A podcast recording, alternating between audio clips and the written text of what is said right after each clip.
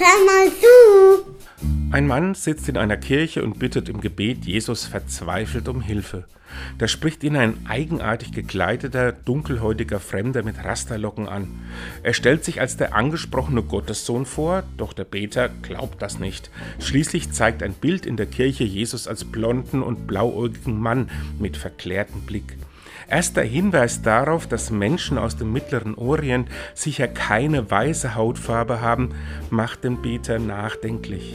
Naja, Hauptsache wir sind Christen, sagt er dann, worauf ihm die Jesuserscheinung mitteilt, dass sie Jude ist. Diese Geschichte ist als Kurzfilm im Internet zu finden. Mir hat sie die Augen geöffnet für die Schubladen, in die wir Jesus von Nazareth gerne stecken.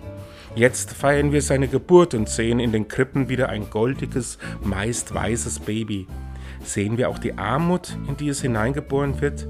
Sehen wir den unbequemen Weg der Liebe zu Gott und den Menschen, den es antritt? Dann bekäme der Wunsch frohe Weihnachten einen besonderen Klang. Und tschüss.